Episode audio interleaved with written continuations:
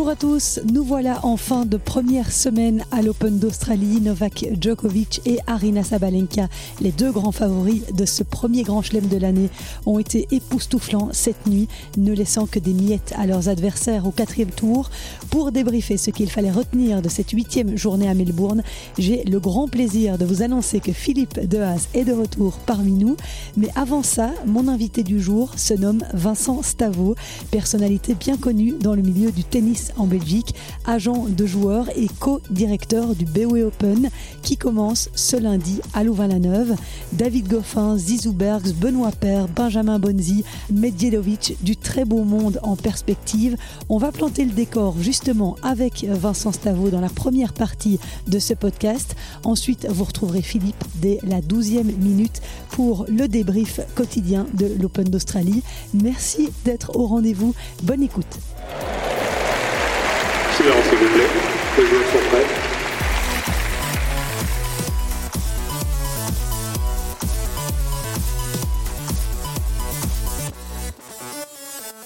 Avant de faire le débrief quotidien de cette huitième journée à l'Open d'Australie en compagnie de Philippe Dehaas qui est de retour et qui va nous rejoindre dans quelques minutes, j'ai d'abord le plaisir d'accueillir aujourd'hui comme invité Vincent Stavo, manager de joueurs bien connu sur le circuit. Il a notamment été l'agent de Marine Cilic quand il a remporté l'US Open en 2014, mais aussi bien plus tôt l'agent de Christophe Ligon, de Justine Hénin. Il est également et c'est pour ça que je l'ai invité aujourd'hui, le co-directeur du BOE Open, le tournoi Challenger, qui aura lieu la semaine prochaine à Louvain-la-Neuve.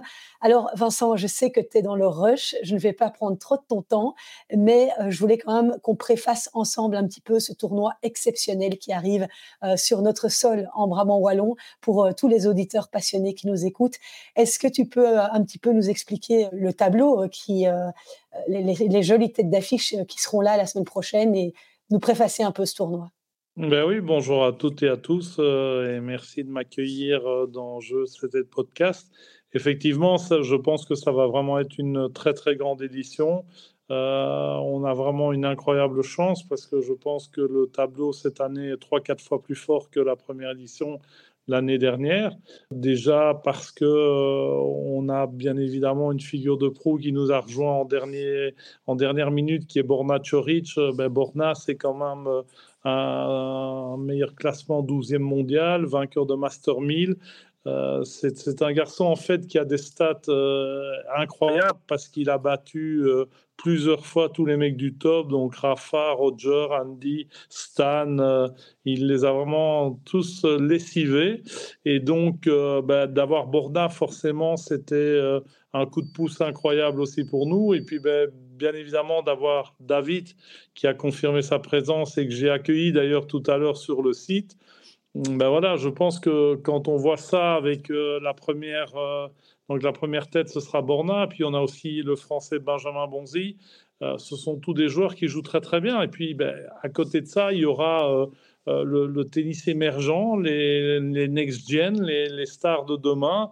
On, aura Ahmad Medjedovic, le dernier vainqueur des Master Gen à Riyad on aura euh, Alexander Bloch. Je pense quand même que c'est un de nos plus grands espoirs euh, au niveau tennis mondial. Donc oui, je pense qu'on aura du très très beau. Et à côté de ça, ce qui est intéressant, c'est qu'on a aussi des garçons qui sont déjà arrivés euh, dans le top. Donc on a Brandon Nakashima qui a quand même été top 50 et puis voilà, blessé. Il est un peu redescendu, mais c'est un super joueur qui d'ailleurs est en finale aujourd'hui euh, au Challenger de Tenerife. Euh, il y a Lloyd Harris qui a été top 40 mondial. Euh, c'est aussi un gars qui a eu un peu un passage à vide. Mais voilà, on va avoir du super tennis. Oui, et puis il y en a un dont on n'a pas parlé aussi, Vincent, c'est Benoît Père, qui sera aussi un peu l'attraction à Louvain-la-Neuve. Écoute, Benoît, je le connais depuis très très longtemps, donc en plus je sais qu'il est adorable en dehors des terrains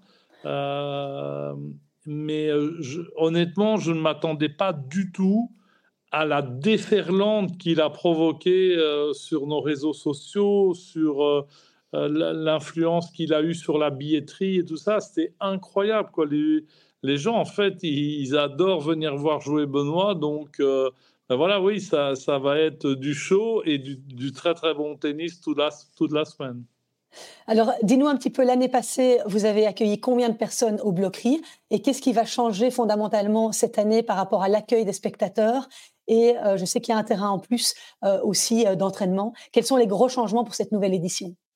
Oui, il y a même deux terrains en plus, puisqu'on a quatre terrains sur site, alors que l'année dernière, on en avait deux, et il y en avait deux à l'Académie Justine Hénin.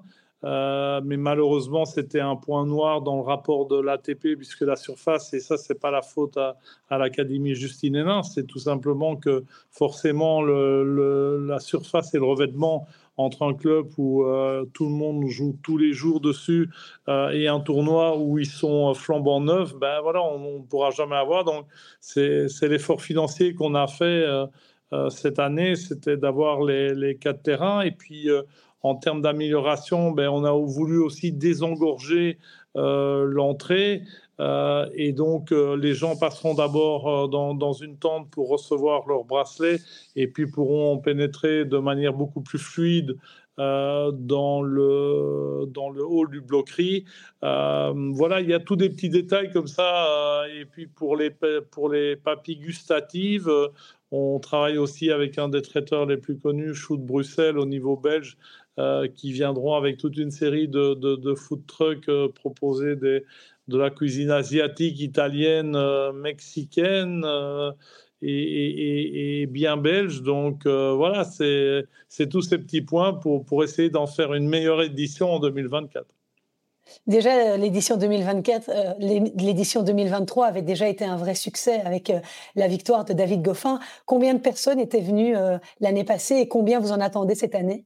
C'est clair que c'était un succès inespéré parce que très sincèrement, euh, quand on regarde l'année dernière euh, les médias, ben, l'année dernière, je pense qu'on était euh, avec un petit 10 000 et cette année, ben voilà, une des améliorations qu'on a fait en changeant un peu la tribune VIP et en enlevant les box dans cette tribune, on, a pu au total gagner 360 places. C'était un, moyen de, donner aussi à plus de de, passionnés tennis de, venir voir le BO Open.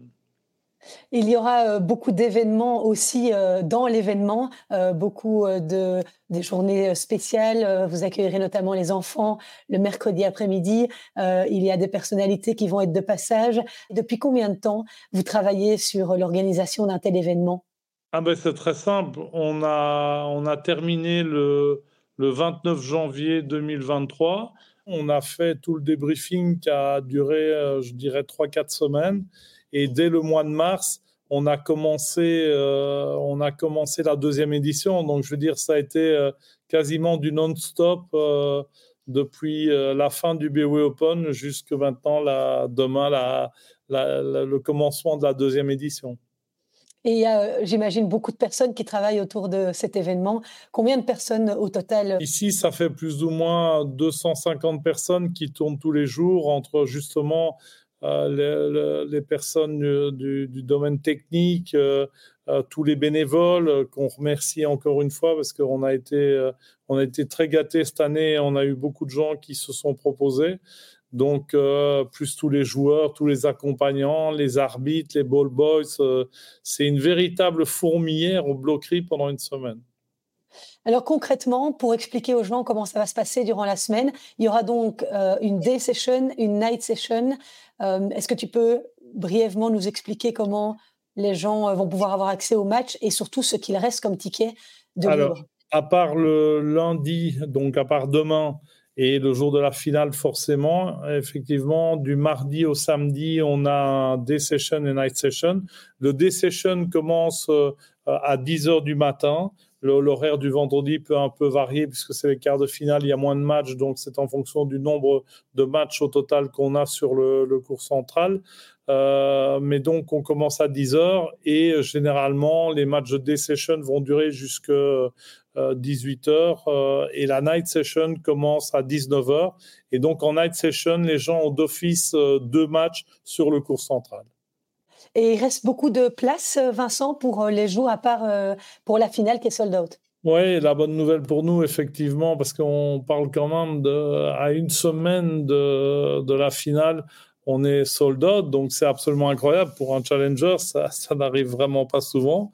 Donc ça, c'est une très bonne nouvelle. Et puis, euh, bah oui, il faut se dépêcher. Je sais que les gens dans le Brabant wallon sont des gens qui euh, qui ont bon goût tennistique. Hein. il faut savoir que la jeune province euh, compte beaucoup d'affiliés euh, en son sein.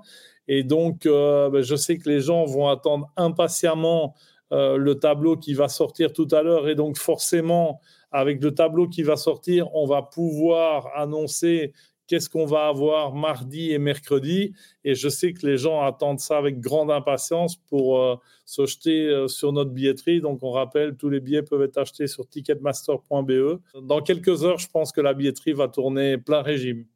Et pour euh, combien, pour quel budget les gens peuvent venir voir cet événement?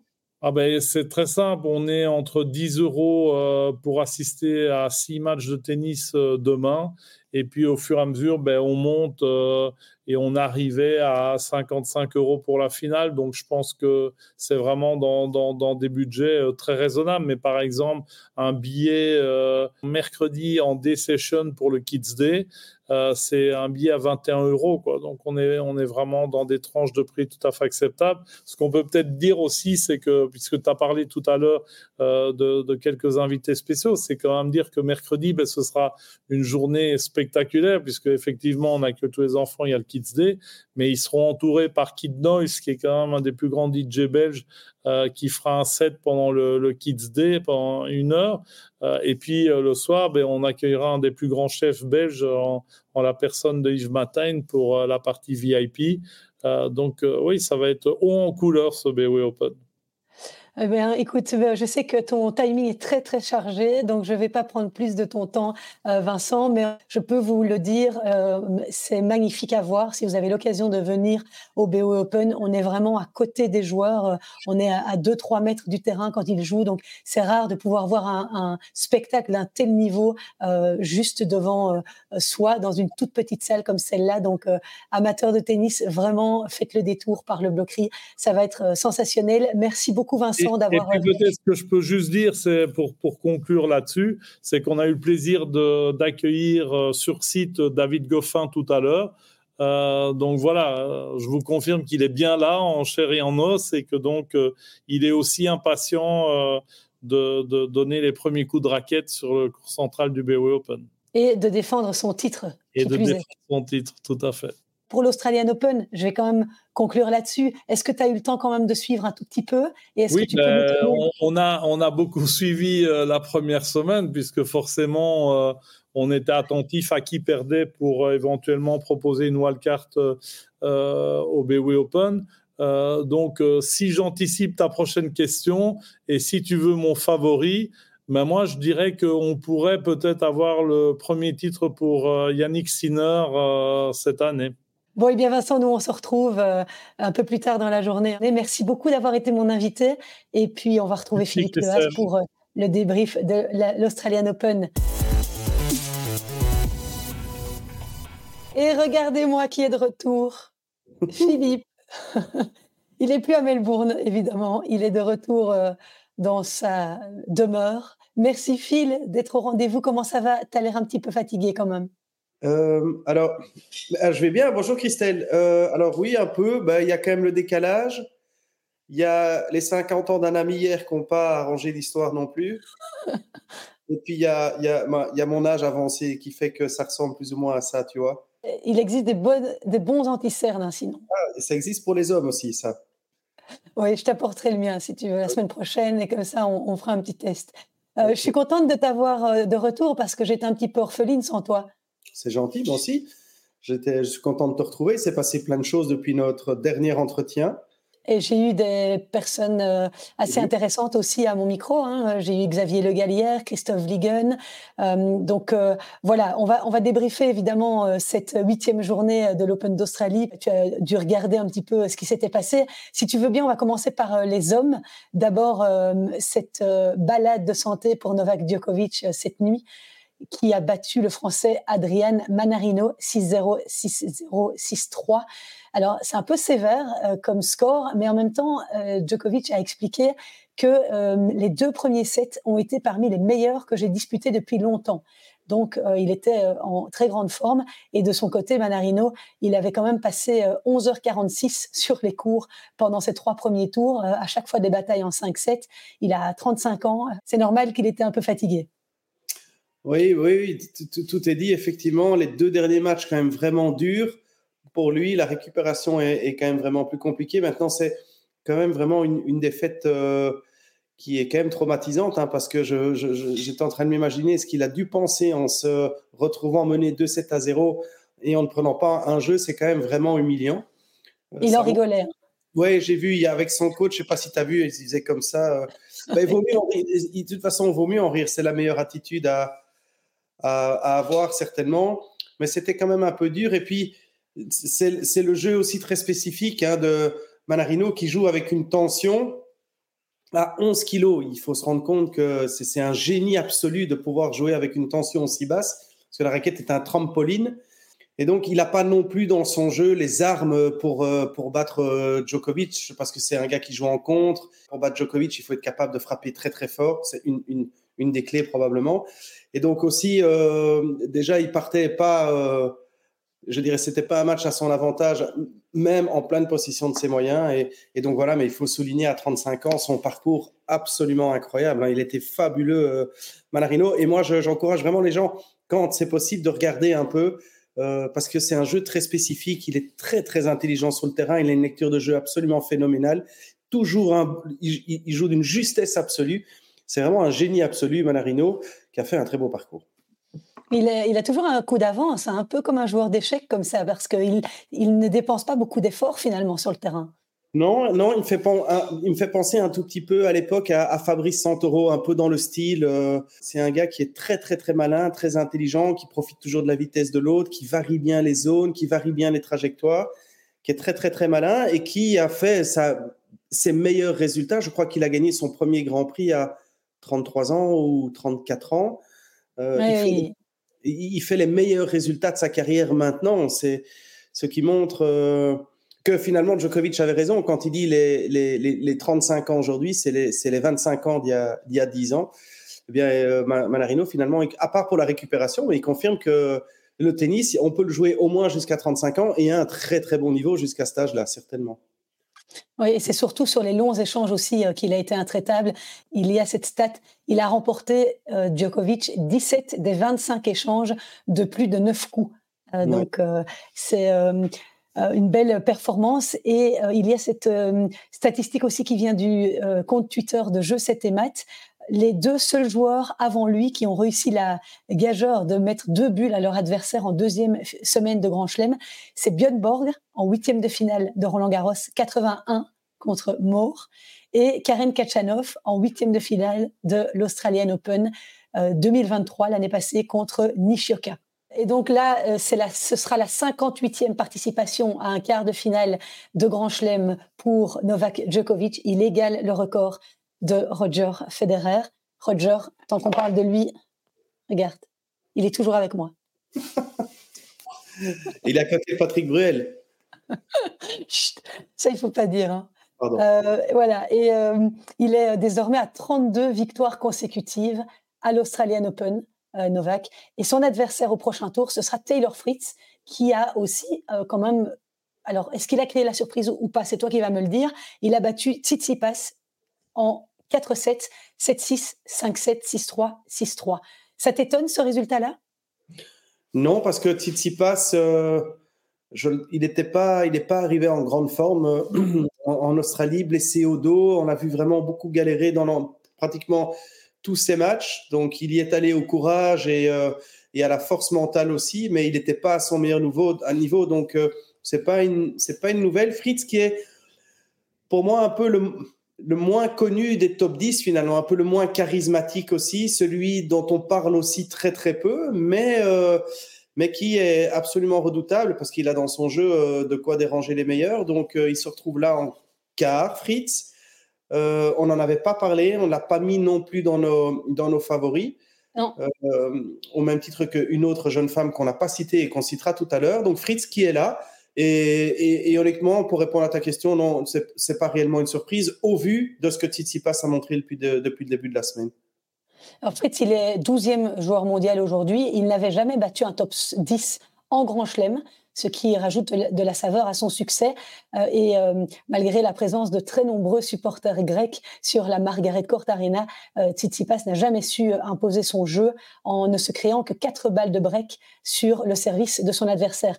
Fritz, qui m'inquiète un petit peu parce qu'il est apparu touché à l'une de ses chevilles. Il a dû faire appel aux soigneurs en début de quatrième set. Donc euh, voilà, on verra si euh, il pourra aborder euh, son prochain tour de la meilleure des manières. surtout que contre Novak, tu as intérêt à être au top. Hein. Oui, ça c'est sûr. Alors il y en a un qui se balade dans ce tournoi, hein, et c'est celui sur lequel tu avais mis ta petite pièce, si je ne me trompe. C'est Yannick Sinner, impressionnant de sérénité.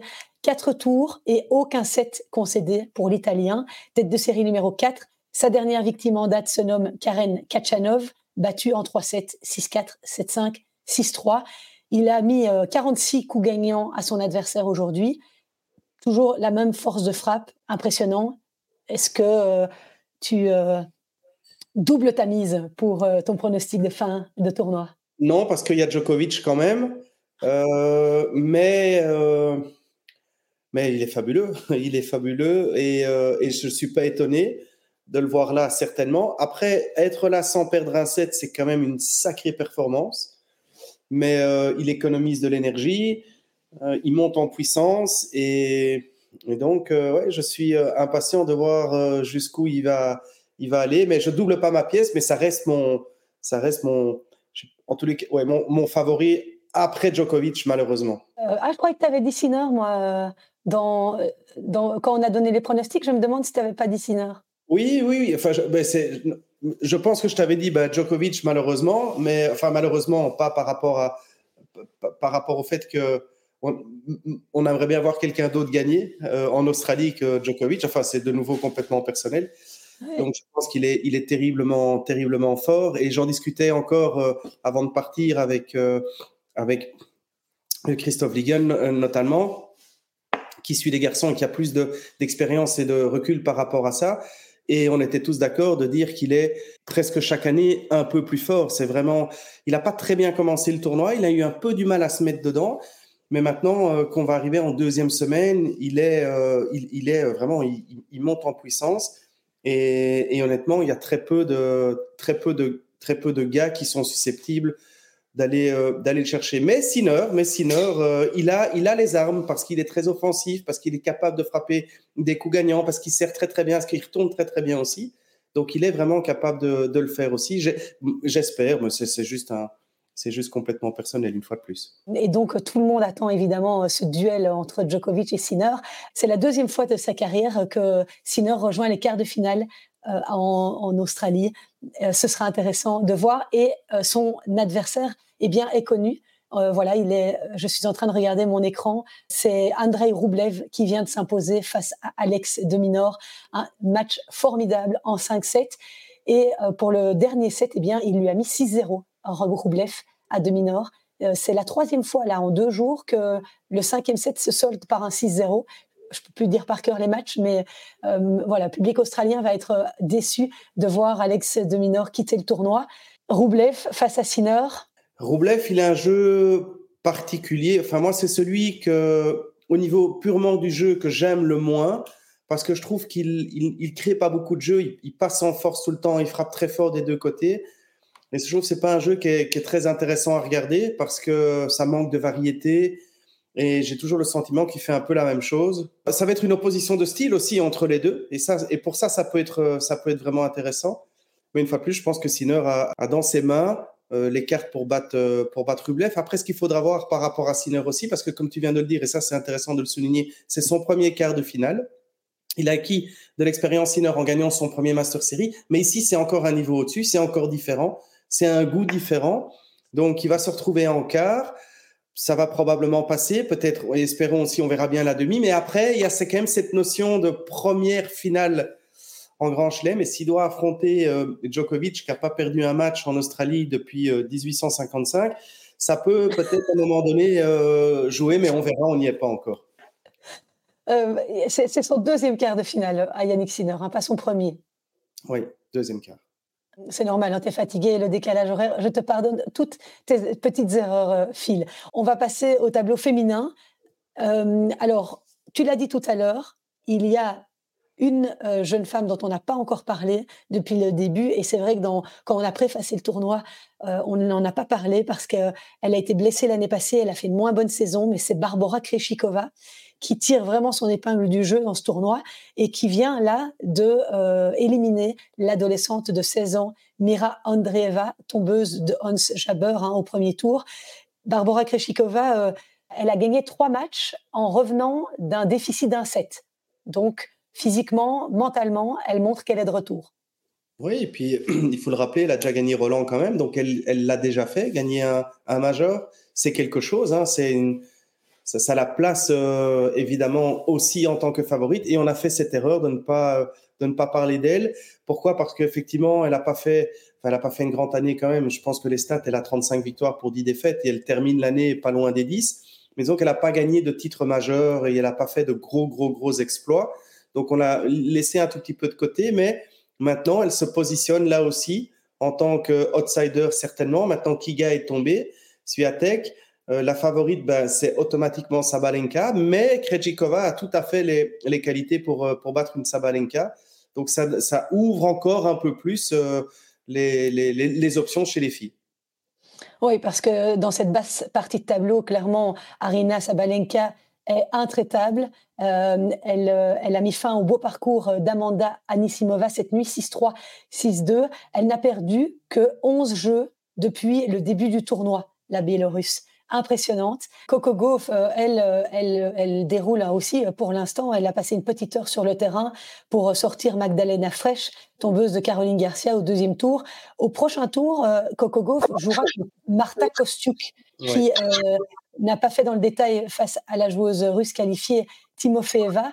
Marta Kostiuk, c'est elle qui avait éliminé Elise Mertens au premier tour, au terme d'un match complètement fou, qu'Elise a perdu 10-6 euh, au super tie-break. On peut avoir des regrets hein, pour euh, Elise Mertens. Oui, elle, avait sauvé balle de match. Alors, des regrets, je ne pense pas, parce que c'est pas parce que tu bats quelqu'un qui peut aller en quart que tu aurais été en quart. Tu vois, malheureusement, c'est pas aussi simple que ça. Il faut voir si Elise euh, aurait eu la capacité d'éliminer les adversaires que Kostiuk a, a éliminés. Il faut arriver jusque-là quand même, et Kostiuk a fait le travail. Hein. Oui, c'est clair. Et donc maintenant, Kostiuk contre Coco Gauff, pour moi, il n'y aura pas euh, euh, match, à mon avis, Coco Gauff, vu son état de forme.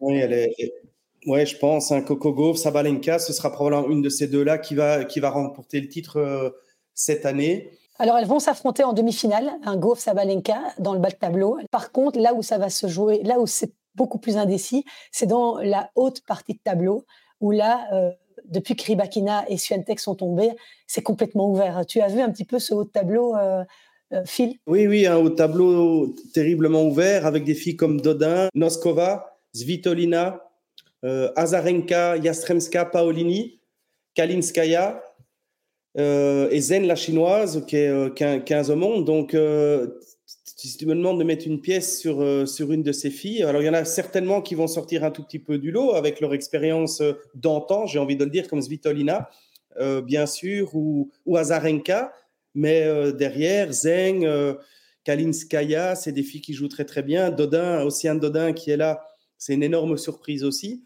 Qinwen Zeng me semble celle qui est la plus solide depuis le début du tournoi et qui peut, à mon avis, tirer son épingle du jeu.